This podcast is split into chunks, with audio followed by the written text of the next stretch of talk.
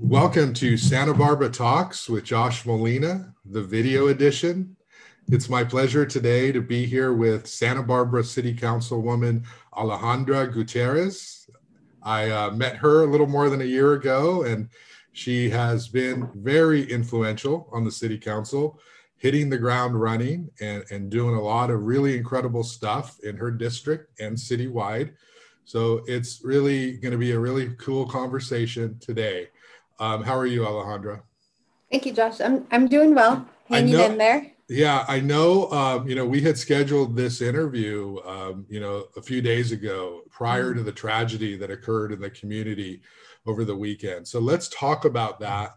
It's in your district, but um, very sadly, very tragically, we lost uh, two young people who, uh, you know, grew up in this community. Angel Castillo, 17, Omar Montiel Hernandez, 18, uh, who uh, both died in a shooting on the east side. And, um, you know, it's, it's uh, really sad, really tragic. And I just want to start with that right away, uh, Council Member Gutierrez. And what, what, what is your reaction to this happening in, in the community? And, and what are you hearing from uh, the family, the relatives, and the people who uh, have been deeply impacted by all of this? Um, actually, this morning I spent time going to both of, um, reaching out to both families. I went to um, Omar's mom's house today. Um, my cousin was Omar's preschool teacher, and I went with the principal at Franklin. And um, you know, it's it's heartbreaking. His younger sibling has not come out of his room. Right at it, right after that, um, meeting with the family, I reached out. I said, you know, I can connect you with resources. Let me know how I can help you. I'm not here as a politician, I'm here as a community member and somebody that works with children and youth and family. And she said, I, I recognized you, but it's really hard. Um, we, as in my family, we've gone through two deaths now in this year, and I understand that pain. And, you know, it's heartbreaking. I did knock on the door of the younger sibling just to make sure that he was okay. Mom said, yes, he's responding. He just doesn't want to come out. Right away, I contacted hospice. It was the first time that I actually contacted a organization using my city hat, being really demanding. Like, I need somebody there by the end of the day. Um, I trust hospice because in my family, from the deaths that we had, my my dad's brother lost his eight year old kid um, and it was really, really hard for the family. So my aunt went through hospice and they helped so much. So I know firsthand how well they they do. But I realized when I went to the second home of Angels and I met Angel's mom that both of them said nobody had reached out. Uh, the response network team had responded to Omar's, mm. but they just went and kind of introduced themselves. They didn't really do any counseling. And I know it was because Casey Kilgore at Franklin reached, reached out to the network response team, hey, to make sure to reach out to the family. But it was heartbreaking, Josh, with all the resources and money that the city has, that these families hadn't been contacted. Um, so I'm, I'm really hopeful by the end of the day that the uh, network response team or hospice will be in touch with them. But this is where my frustration comes and i understand the activist side because they did have interaction with law enforcement. The law enforcement's doing their job. But where is that community support?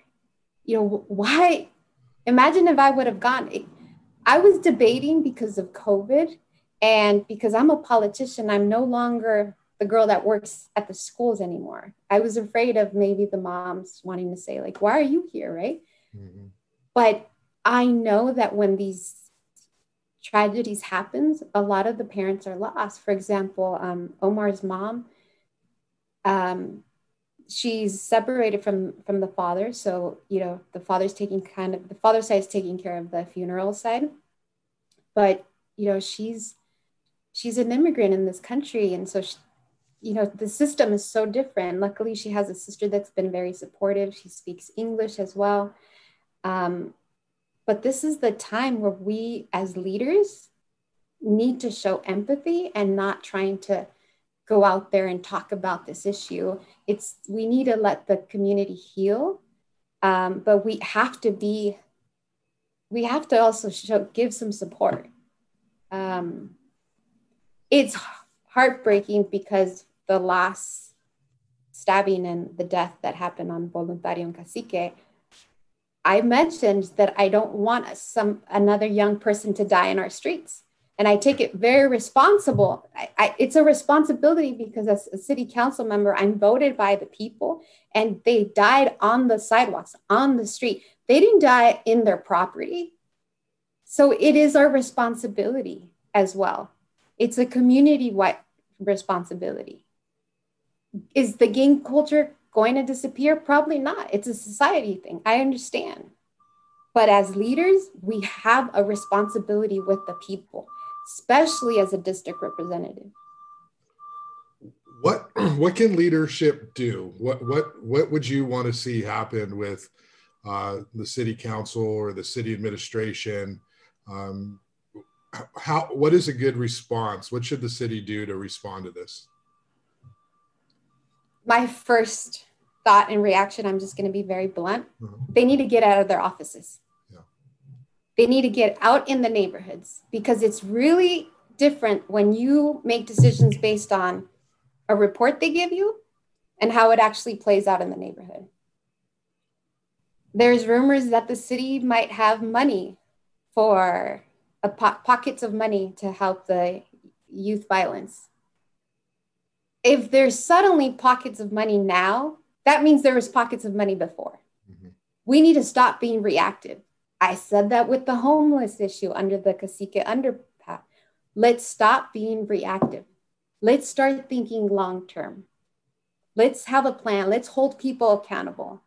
You know, Mike Jordan mentioned about the homeless. Like we're giving money out, and why aren't we holding these organizations accountable? Well, it's not just that's our responsibility, but it's but we have to get engaged with these organizations. We have to understand the you know some of the loopholes they have to go through or the challenges we have to be out there engaging with the public don't just wait for a report and make a decision yeah. and you and as council members i feel that this year we've been we've had a lot of pressure and i feel like and this is me i'm not telling you that my colleagues have told me this that there's pressure of making decisions on the spot and some decisions if we have to do a little bit more homework.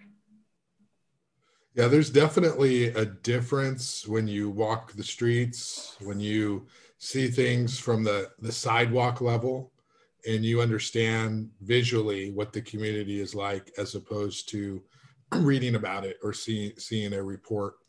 Um, do you have any concerns that there's going to be a uh, backlash, or not a backlash, but a retaliation or a response there are a lot of questions right now, obviously, at least um, you know publicly in terms of um, who's responsible for this. But uh, does the community have to be concerned about maybe some sort of response to this this shooting? The community right now is frustrated, confused, and they're they're grieving. Yeah. And they, at least in my district, it's not the first time, Josh. Yeah. So we know we have to be, you know, as I don't have kids, but I, I live with my niece and nephew. We have to be a little bit more careful.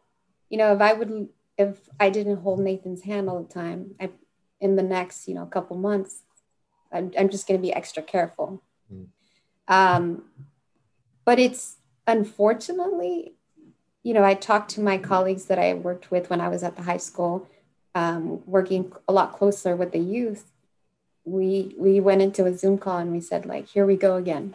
Here we here we are again right? It's it's santa barbara we're not like in lompoc and santa maria but we have to be alert. Yeah.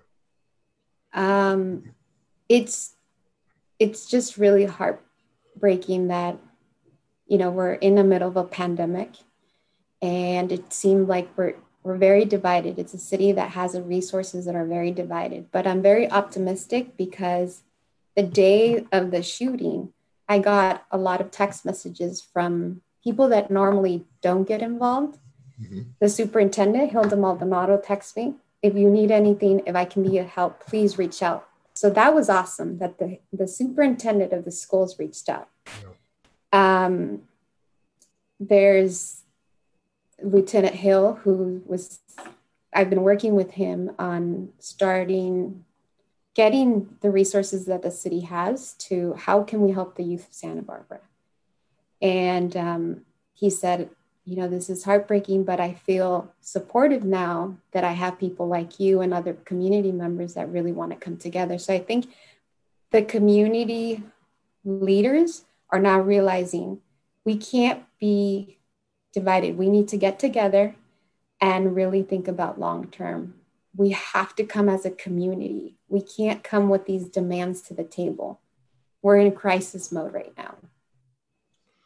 Let's talk a little bit about about you specifically. You're you're somebody who's speaking from the heart. You're you're not talking in the abstract. You grew up in this community.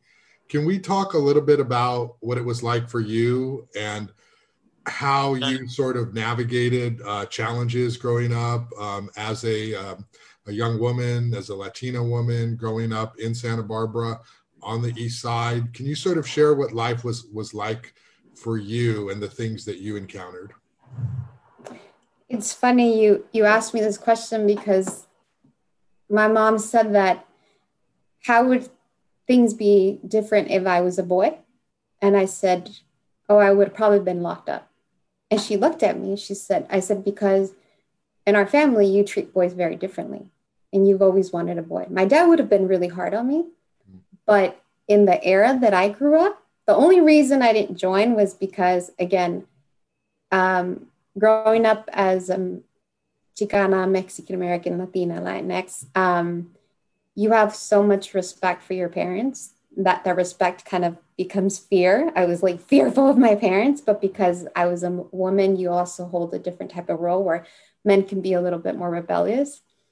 But I, I, I mean, the, just the people that I grew up with, and I remember in high school, there was a this rule that passed that because um, there was a lot of gang activity going on. So at, at the schools, you couldn't have more than three hanging around, and I I would violate that rule all the time. Like I would get into it with with the vice principal, and it's a little bit embarrassing because I later started to work at the high school where I went to, and the vice principal said, Hey, your name sounds really familiar. I was like, Yeah, I was the one kid that would talk back to you because I would see this injustice where, you know, the the football players and the cheerleaders, they all got to hang around in the quad.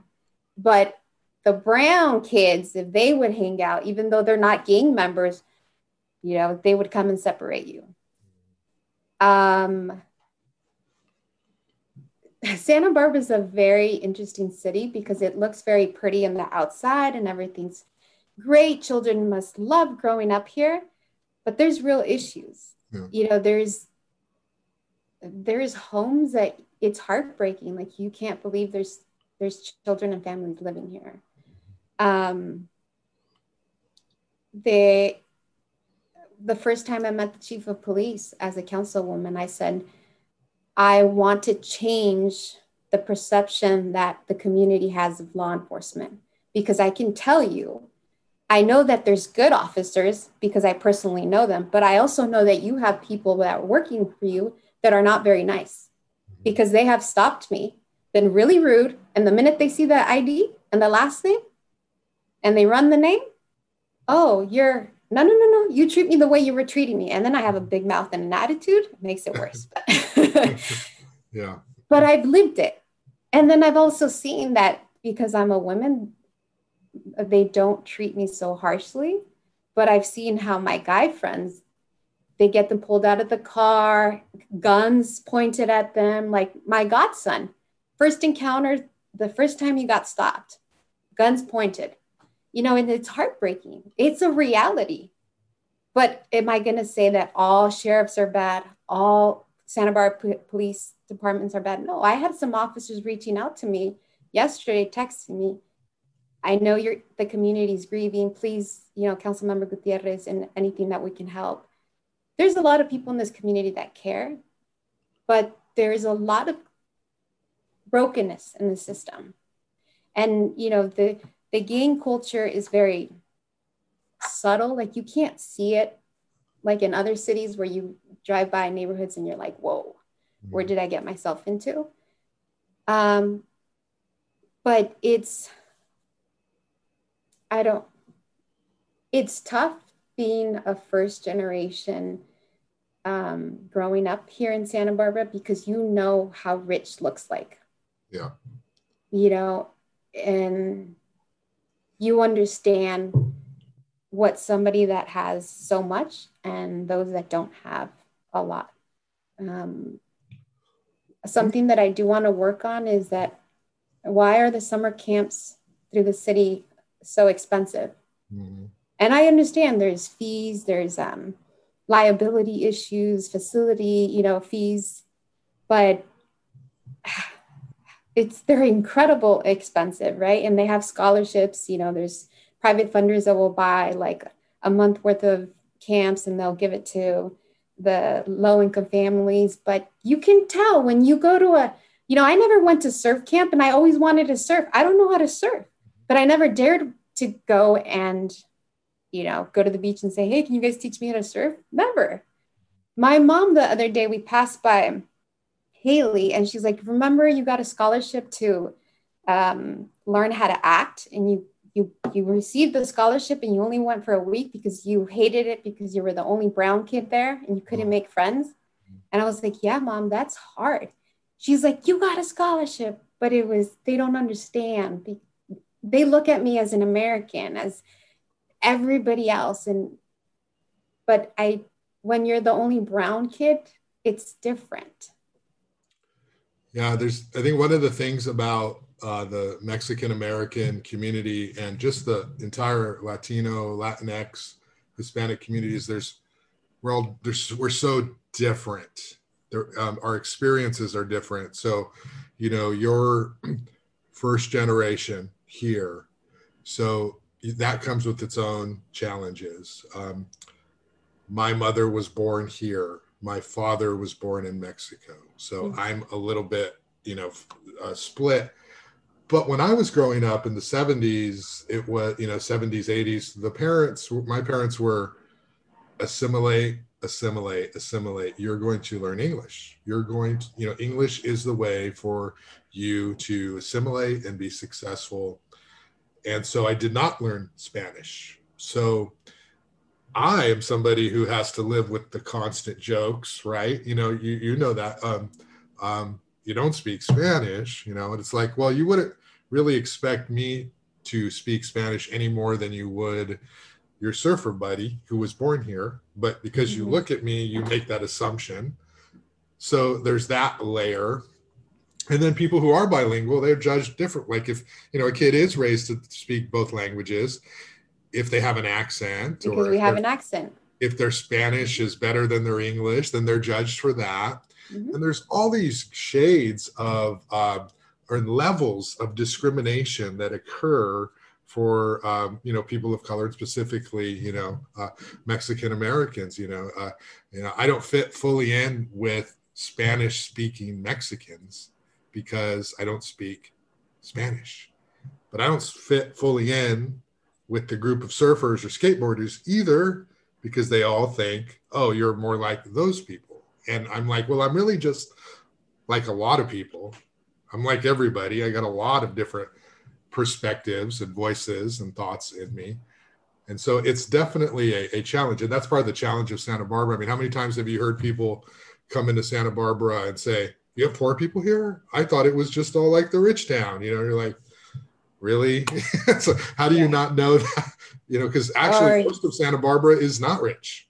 You know? You're from Santa Barbara you know, you had it really easy. It's like, uh, no.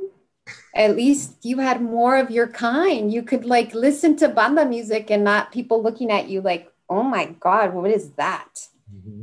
You know, we, I remember, so my dad's a mechanic. Um, we had cars all the time. And he, my dad has been amazing. He would take his lunch to pick me up And sometimes he was working on cars that are not very nice. So I when he would come with like these old cars, I was like, just pick me up in the corner. And he's like, no, I'm gonna pick you up right in front of the school. And I was like, oh my God, so embarrassing. And one of my uncles that would also sometimes drop me off would bump Los Tigres del Norte. And I would just be like, oh, tío, like drop me off right here, right here, stop. Um, and he would say, like, you know, this is your culture. But now I'm so thankful that they really, you know, pushed and you know they taught the spanish language because it's helped me in my career it's helped me to really understand the culture and the community and it's luckily i for example today when i go when i went to go visit both of the families i was able to speak fluent spanish and i understand the grieving process and um, i understand why they at the place of the shooting there's candles what do those represent? Um, it yes i i am privileged to live here and to have both of my parents and the fact that they they raised us here. That i am i'm to tell you like santa barbara is beautiful. I have cousins that live in la in santa maria guadalupe and it's it's a whole different lifestyle. I used to grow up saying like wow you guys grew up with so many cousins and you know the mexican parties. I, I and in santa barbara we don't really have that. And I mean, eloteros were in Santa Maria and LA, and now you see them more and more here. But growing up in Santa Barbara, it's like you're you're in two worlds.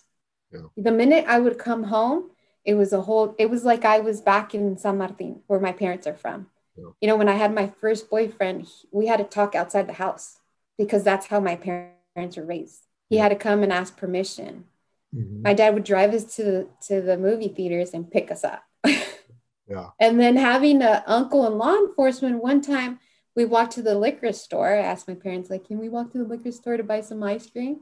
And then here comes my uncle Adrian, show you know, putting the light on us. What are you doing, young lady? You're supposed to be. He was just joking, but for my boyfriend, it was like, whoa. So it's it's it's interesting living in Santa Barbara. The minute you're out, you speak English. You're you're trying to assimilate. Yeah. So, can we talk about your experience running for city council as a Latina woman, and and how that was challenging for you or different for you? Uh, you know, Cathy Mayor Cathy Murillo is the first Latina ever elected to city council ever. Okay, and you're the second. So it, it isn't as though we have this long history of yeah. female Latinas getting elected. Um, how did you get the nerve to run? I mean, I know that there's data that shows that, you know, it takes, you have to ask women to run for office several times, you know, before they feel confident enough to run. Um, it, it's, it's, it's a, it's progress. Uh, you have to uh, sort of get them to understand that they can win, that they have the confidence. How did you overcome that that hump, and and Talk to me about your process when you decided to run. So the first word that comes into my mind, and, and it's in Spanish, is coraje. It's um, this anger of wanting things differently.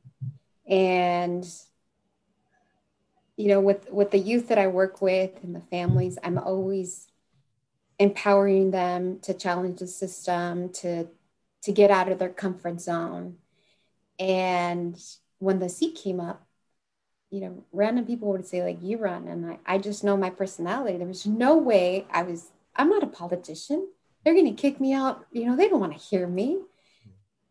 I just like to work in the back background and get things done. And I, I loved working in the schools, I working with families and youth and providing them with resources and giving them hope and helping kids go to college. And then the political scene is a whole different world. I mean, I was going up with with against Jason, who, you know, very smart man. He's a male. He can also come across as a a white male, um, very well spoken. Went to Berkeley. He was a lawyer. But I gave it a shot because I I knew that people looked up to me and that listened to me and I also had to be an example of what I preached, right? So I said, okay, I want things to change. I can't just wait around. I know this district. This is my home. I have a shot at this. I just have to work really hard. And just by me putting my name as somebody else, you know, wants to run for District One, that for me was just a, it was a win already for me to put myself out there. And because a lot of the families know me, I wanted them and the, the youth to see that, hey, if Ale is going to do this crazy thing, anybody can do it. Just go for it and work really, really hard. And I knew I had to work really hard. The hard part was when I remember I sat with the lady that I, she gives money to candidates and um, she's well known in the community. And she said that at the end of the, the conversation, she said to me, uh, I would really recommend if you can wear different type of earrings. And I, and I had a binder and she said, you should really change the binder for a notebook. It was a really thin um, binder, and I had it because it had pockets. And she's like, find a notebook that is a lot more professional, and please change the earrings you wear because they're too big. They're too Latina. And I was so I was very polite. I was like, you don't want to go get Alejandra, like, just relax. I was offended because I try to look professional, but yes, the earrings I wear, especially those were given by my grandma from Mexico that I was wearing that day. And I walked out and I'm like, what is this? Like I'm running for District One. I'm not running for a Senate seat or to be the president of the United States. And if I was running to be the president of the United States, like my earrings, really? And then I started to knock on doors and to hear the comments um, to have young folks to hear those racist comments was heartbreaking because I could take the punches. But when I have 21 year olds, 23 years old knocking and they hear, like, I'm a Trump supporter, closing the doors, or you need to go back to Mexico. I mean, these are, and then they're in the community they live in. It's heartbreaking. Some of my kids were like, I'm going to knock on that door again. I'm like, no, you're not. Let's just move forward. But we're working really hard. Don't they know you were born here? you know, I I get this email from this older man asking for my birth certificate that I need to show my birth certificate. Oh wow. Or you know, just some nasty emails. It was really hard. It was also really hard to see how male candidates get treated. White male candidates get treated a lot better than female, especially female Latinas there was moments where I felt that people were supporting me just to go against Jason. Hmm. People, I know people didn't know that I had a chance of winning. I mean, you said it to a couple times, like this girl, where did she come from? Yeah. But I knew, I knew my district. I knew I just had to work really hard, and there was also young people and even older folks that had never voted, but I was going to make sure they were going to vote, and they were going to vote for me because they know me. I would not. I met my first babysitter knocking on doors. She recognized me. Mm. That was that's home. I was like, I need to give it a shot. And surely enough, you know, the other candidate thought he had it in the bag. But it's it's challenging, even on council. I, the way I get sometimes cut off um, because I'm so close to the issue. Some of these issues are personal. I mean, I'm right in the heart of the community I'll I'll lose my cool. I've been better about it. Um, politics is hard, but I'm doing it to open doors for local people that live here that are planning to stay here to step up because it's really easy to point fingers and complain. But once you're in the seat, you realize there's a lot of obstacles. Yeah. Yeah, I think that for for Mexican Americans, people of color, Hispanics. I mean, sometimes you get only one chance to fail. And if you fail, you're discounted. Whereas other people get several chances to succeed. And mm-hmm. it's those little things, you know, like I don't there there isn't a lot of racism that's overt anymore, you know, in terms of of calling names um, or, or being really really mean about it. The the racism at least in my experience is is more subtle. It's yeah. it's, it's incremental. And it's it's a little bit of a, a lower expectation or a higher standard that you have to prove than other people and i don't think people realize that it's it's tiring you know over time you're just like again again i have to do this i have to say this again i have to prove this again. And so it's interesting to watch you navigate that that world. What was it like from election night to the point where the final count happened? Because you were ahead on election night i or wait um, no i was behind.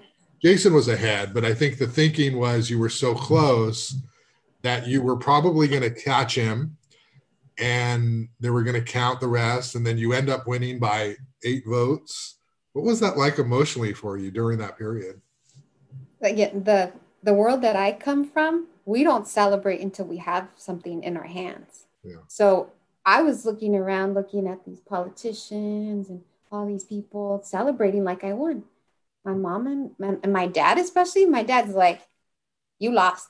And i'm like yeah why are they celebrating? Like i'm behind my dad's like, we just felt so out of place, but I had to give a speech. And I'm like, why are they celebrating? Like, you don't, I was raised not to celebrate something until I had it. Yeah. And so, and then I had to wait for the second, and it wasn't until the third. So I didn't, it didn't really sink in until I got sworn in and I sat down on that seat and I looked at the audience, and that's when I was like, whoa, this is what it is. And, and a man came up and explained that there is a book out there where your name goes on to this book of like the mayors and the council members of the city of Santa Barbara. And after he said that, I was like, wow. And I looked at my mom and my mom was crying. My mom were, um, when we were younger, she used to clean houses in Montecito and she also worked at a, out in Goleta. And my dad was a mechanic and um, my dad couldn't make it to the swearing ceremony, but I'm 37. By this time, I should have had kids and gotten married. My sister is married with kids. So I'm kind of like the oddball in the family. Every gathering, they're like, when are you gonna have a boyfriend? Mm-hmm. Or hey, the clock's ticking. So I came with the certificate you get, and I told my dad, you might never see me with, you know, giving you grandchildren. You might never walk me down the aisle but I am going to give you the certificate that you have a daughter that is running, is part of the leadership that's running this city. Yeah. And he looked at me and his eyes got really red because my dad worked so many years in the fields. His family were, were migrant workers. Yeah. And he, he, I remember him telling the story that he loved Santa Barbara and he promised himself that he was going to raise his children here. Um, it hasn't been easy for the family. We've gone through a lot. Um, but for him, it was, I know he would like to see a grandchild, but for him, it, he, he was okay with it. He was like, okay, like you might not have followed the tradition, but well, like I never thought that I was going to have a daughter having that seat. So it's, it's a win for the family. It's a win for the community um, you know, I walk on the east side and the kids will say, Hey, Miss Gutierrez or Hey, Ale. And it's, it's, it's great. Yeah. You're creating new traditions, right? I mean, this never been done before in your family. There's, sorry, there's a home that still has my, my, um, the, the poster where it says like Alejandra Gutierrez for District One. And I've told them you could take it down. They're like, nope, they're not taking it down. It's, so it's it's nice. So, how do you navigate winning with also trying to stay true to the person that got there, but also play the political game at City Hall? Uh, there's plenty of electeds who sell out the day they raise their hand to be sworn in. Um, they feel as though their work is done, and now it's all about sort of their efforts to show how incredible they are. Um, how do you stay true to who you are and, and be effective at City Hall and not get swallowed by the bureaucracy? Um, I don't know if it's because of the neighborhood I live in. Um, the fact that, again, this is home for me. I never thought of being a politician. I also worked in the schools. Um, it nothing was handed to me, Josh. You know, I'm giving you a sugar coated version of what I lived through in the campaign mm-hmm. because I want to be respectful of certain people. Yeah. But I went through a lot. There is there's times where I've closed my doors at City Hall and just cried and asked myself, like, is this worth it? I'm going against a machine that has years and years. There's times where I drive around and I look around at the cars and the, the people that live here, and I say, like, if you only knew, you know, of certain things that are unfair on how things are running. But I have a responsibility because as a member of this community, and I know I'm tough. So, and it's because I don't keep my mouth shut. I'm very vocal. I, I've been able to to get through, but people know that I, they know that I have a, good heart and I really care for the community. I I'm very hard on myself, but I still surround myself with people that see my group of friends and my family have nothing to do with poli- with politics. Um, so because nothing was handed to me, I've always had to work really, really hard. Um, and I, I was never part of this political clique. And that's that's not who I am. That's that's my work. That's not something that defines me. Uh, what's hard for me is when I get judged, but I have to let that go. And I need to focus on the things that I want to change. Because after I leave City Hall, I come to my neighborhood you know, I do buy mangoes from La Elotera. I will play with, with the kids in the neighborhoods. I, I'm still Alejandra. And my parents keep me on check all the time. My mom will be the first one to say, You didn't look very nice with that during city council. My dad's like, I can't believe you said that. Mm-hmm. Um, I, right now, I am not thinking about getting reelected. I have one opportunity to create the changes that I want to see or at least to start those conversations. And that's my focus. So maybe that's what makes me a little different. Do your parents watch every meeting? Is it like a special thing for them or? No, they... but I, no, my parents are not um, into politics, but my friends do. They don't watch it every time, but they do. And they get a kick out of because they know how I am. So they know my face gestures and they'll say like oh my god here comes alejandra and they give me feedback um, i do want to appreciate your comment that you did about me lashing out to mike jordan and how that didn't look good. Um, you're right. That's i'm a latina and that's the stereotype that people have. And i it did bother me when i heard you say that. I was like what? But at the same time i had to check myself and i have you know i'm a role model in my community. I have children and youth and, and, people that normally wouldn't see city council meetings are watching it. And that's not the person who i want to be portrayed as mm-hmm. well, if that you, means you i have to bite my tongue then i then i will well you reminded me because when you did when i did hear that you were running for the district one seat against jason dominguez me thinking Jason's going to win. He's going to get reelected. You know, um, who is this person? Right. Like, you know, and then we met. I'm like, oh, okay. You know, and so there's, there's an evolution. And I'm sure that a lot of people who you didn't know, who didn't know you had that evolution. But I remember um, the forum, it was at, um, it was at the Franklin Center, the, the library. And, uh, I remember at that meeting thinking, oh, I was wrong initially. Like she's probably going to win because Jason would talk. And I remember you would just like, you'd have these reactions to him. And I was like, that's exactly the reaction I have. That's the reaction most people have, but they, they mask it because they're playing nice. This is somebody who's authentic, you know? And so I think the more your authenticity came out and that this was not necessarily a, a, a groomed candidate. This was somebody who was doing it from the heart and was giving 100% and was figuring out the politics as she went. Mm-hmm. Uh, you could see how this is going to come together now, and then it came down to to the very end, and you probably won because you're from the community and people knew who you were, and that made that made the difference.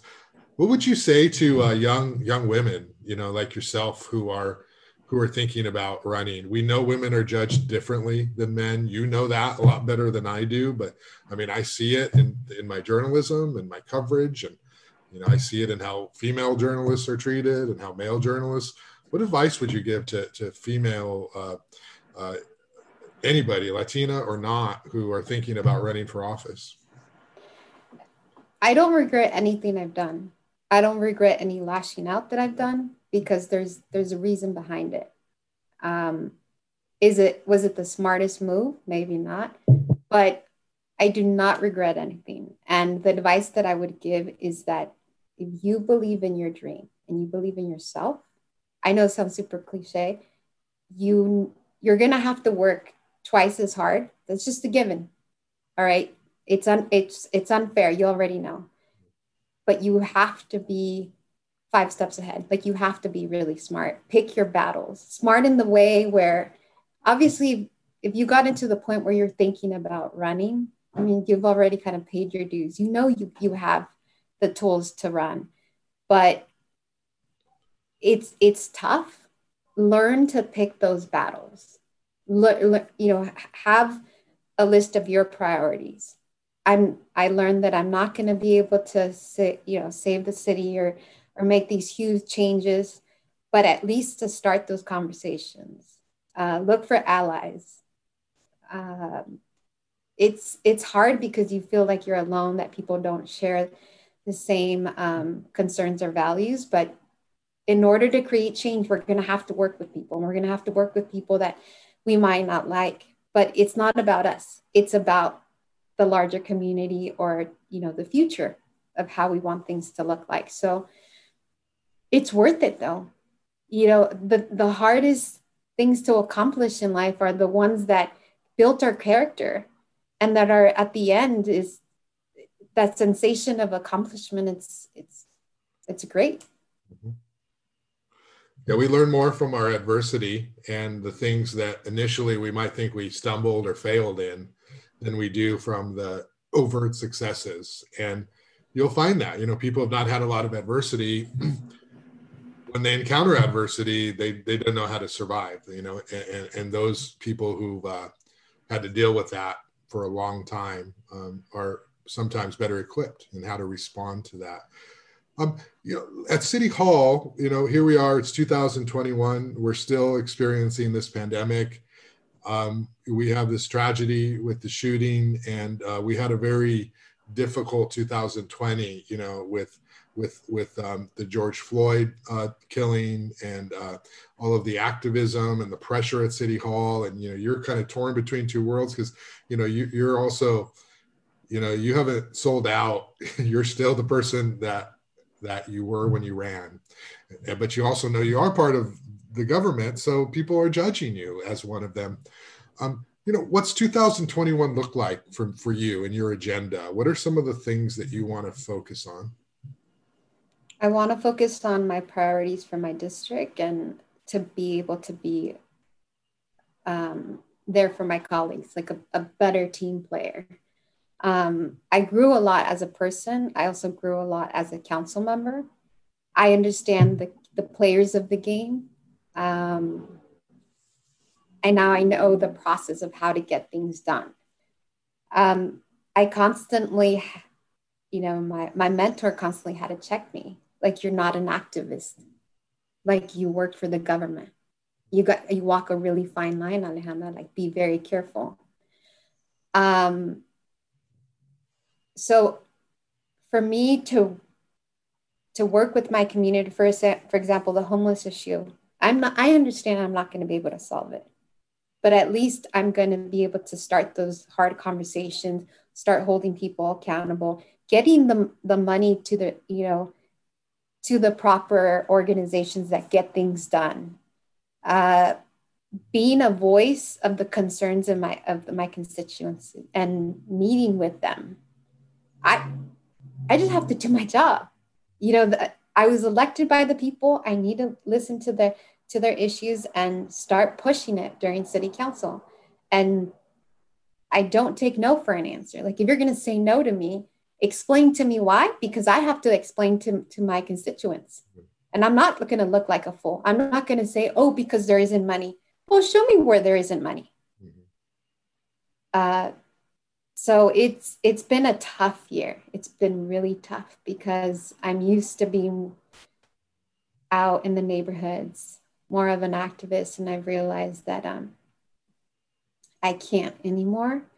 But because i know that world i know my community i need to be the, the representative when we have these closed sessions or when i'm up at the podium during you know council meetings let me ask you just about a couple specific things Ortega Park and uh, the renovation and the murals. You know, we've talked about this a bit.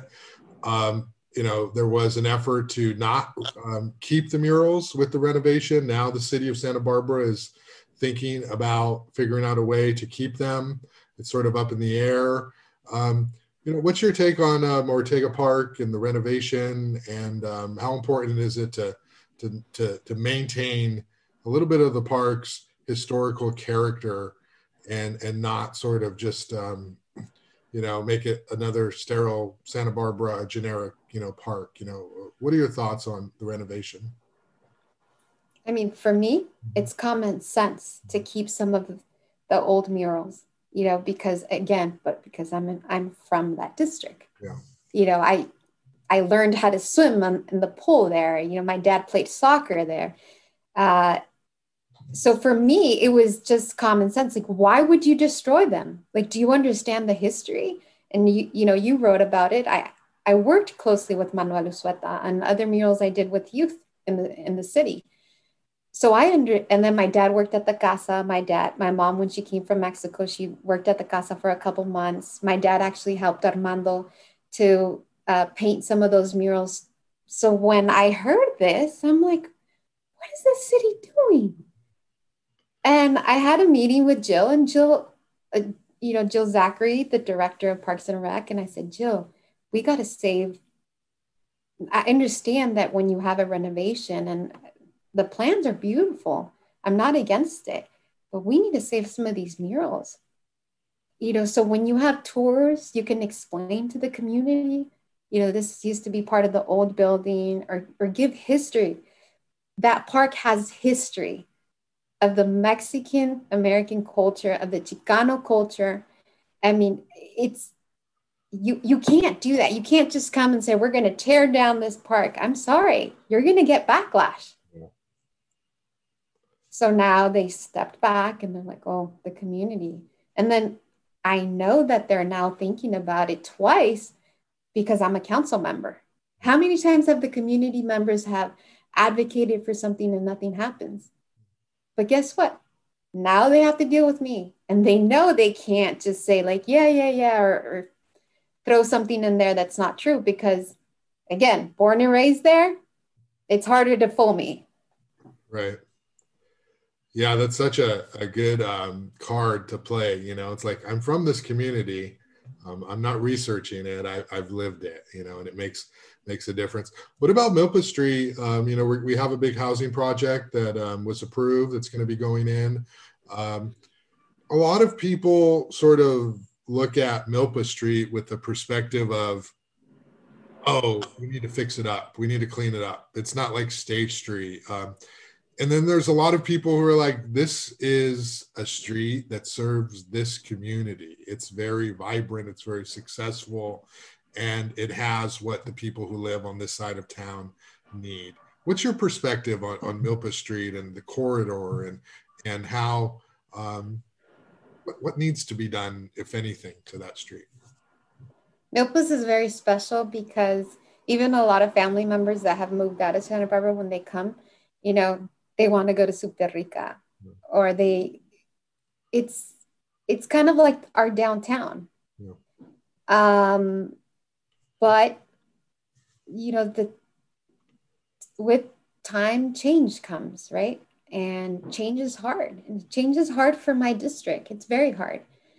um, Milpas has this authenticity to it. Just, I mean, you can find really good Mexican food there, first of all.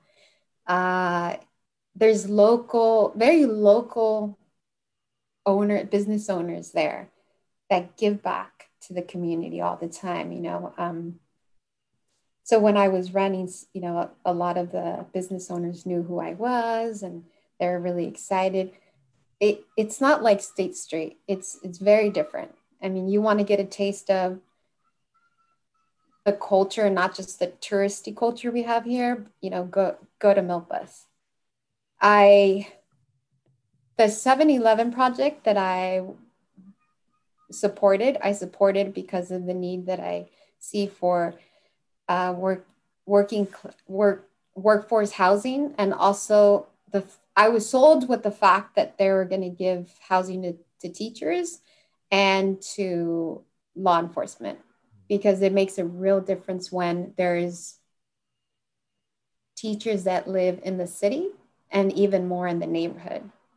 I work with teachers. Some teachers check out because they want to beat traffic or they want to meet with the students before school and some of these students have to take buses so they it's hard for them to come you know at 7 a.m and for law enforcement it makes a huge difference right now a lot of the community members are complaining because a lot of the patrol officers they're really young and they're not from the area yeah. so their first interaction is a little bit you know by the book a little aggressive than when you have local officers that know the neighborhoods yeah, it's um um I didn't know because I'm not part of the I wasn't part of the political scene. I didn't know the backlash that I was going to get for supporting a project of these two developers. Yeah. I didn't know Ed St. George. I knew Alan. Um, now I know Ed St. George because of the backlash, but we we need housing. We definitely need housing and I'm holding them accountable to have housing for teachers and uh, you know they, they mentioned nurses as well as law enforcement and my logic was also that the people that would live in that complex would come and and you know buy in the local local shops the the restaurants and the grocery stores there at milpas yeah i do want to clean I want the streets to be a lot more cleaner. The sidewalks, you know, so many people have fallen because the sidewalks are horrible.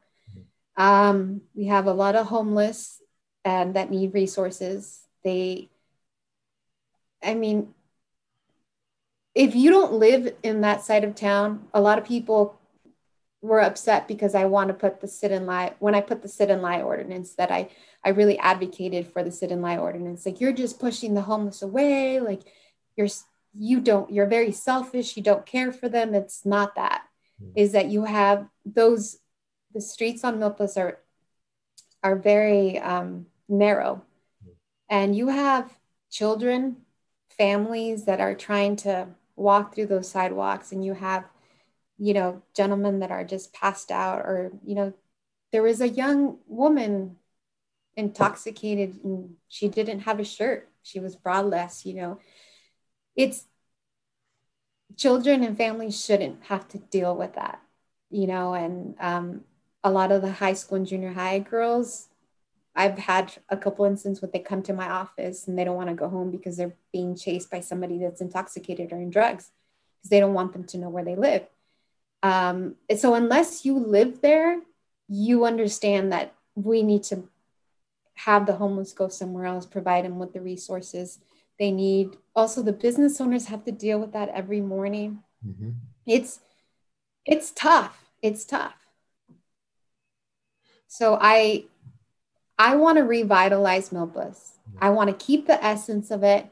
I want to help the business owners, especially the Spanish business owners, to get more tech savvy because the city is using a, you know everything's online um, to be able to use social media to advertise instagram is huge especially with this pandemic um, so I, I will be working with rob dayton he at the beginning of last year, he proposed a, a projects for Milpas for the street to to make it bike friendly and also a lot better when people are driving because it, it, can be a little crazy there. But um, at the same time, preserve some of the trees and just make it a lot safer. So we'll we'll we'll see. Uh, we'll see how this new coming year we can start those conversations again because it, it, it is costly. Rob's going to turn it into uh, one lane for cars and wide bike lanes, wide sidewalk. No, um, I didn't know he likes his. No, actually, when I first started, I told Rob, I want to pick you up on my dad's old truck and we're going to drive through the neighborhood and I'm going to show you those sidewalks that you built that it's super hard to like make a left turn. Like, I need you to come to the neighborhoods where we need another stop sign. Mm-hmm. So he's really open to it. This is something he loves to do. You can tell he has a big passion for the city, but it's different again when you're on the drawing board in your office and you have these great ideas for the city than actually going and riding your bike or driving in those neighborhoods. Mm-hmm. But Rob's great. Um, he's he's a really great guy to work with yeah, I've known Rob for for a long time, and you know we've had our ups and downs definitely in coverage over the years. But he loves the city, he loves the community, he loves yes. Santa Barbara, and um, you know he's working really hard. Um, let's wrap up a little bit, and I want to give you sort of the last word. Um, you know, talk to uh, you know our, the viewership, listenership, your community. Um, you know, we, we, started talking about the tragedy of this double homicide. Um, there are obviously issues with the pandemic um, that are um, exacerbating all the problems that we had already in the community. Um, I just want to sort of give you the last word and sort of, you know, talk to people out there about, um, you know, what your priorities are going forward, and you know, you know, what do you want to say to people who might have some concerns about the, the, the shooting and the homicide and the direction Santa Barbara's going we we all live in the city. We're gonna all have to work together eventually like it or not. We in order to move forward and to create a long lasting positive change we're all gonna have to um, work together. And i don't believe that you know one group has to lose for uh, for the other one to win.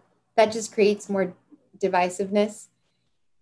It's this year is going to be challenging because we're going to start to face the consequences of this pandemic and how it affected uh, the city. I mean, the school district is now having conversations of not giving D's and F's and may and maybe that completes and incompletes.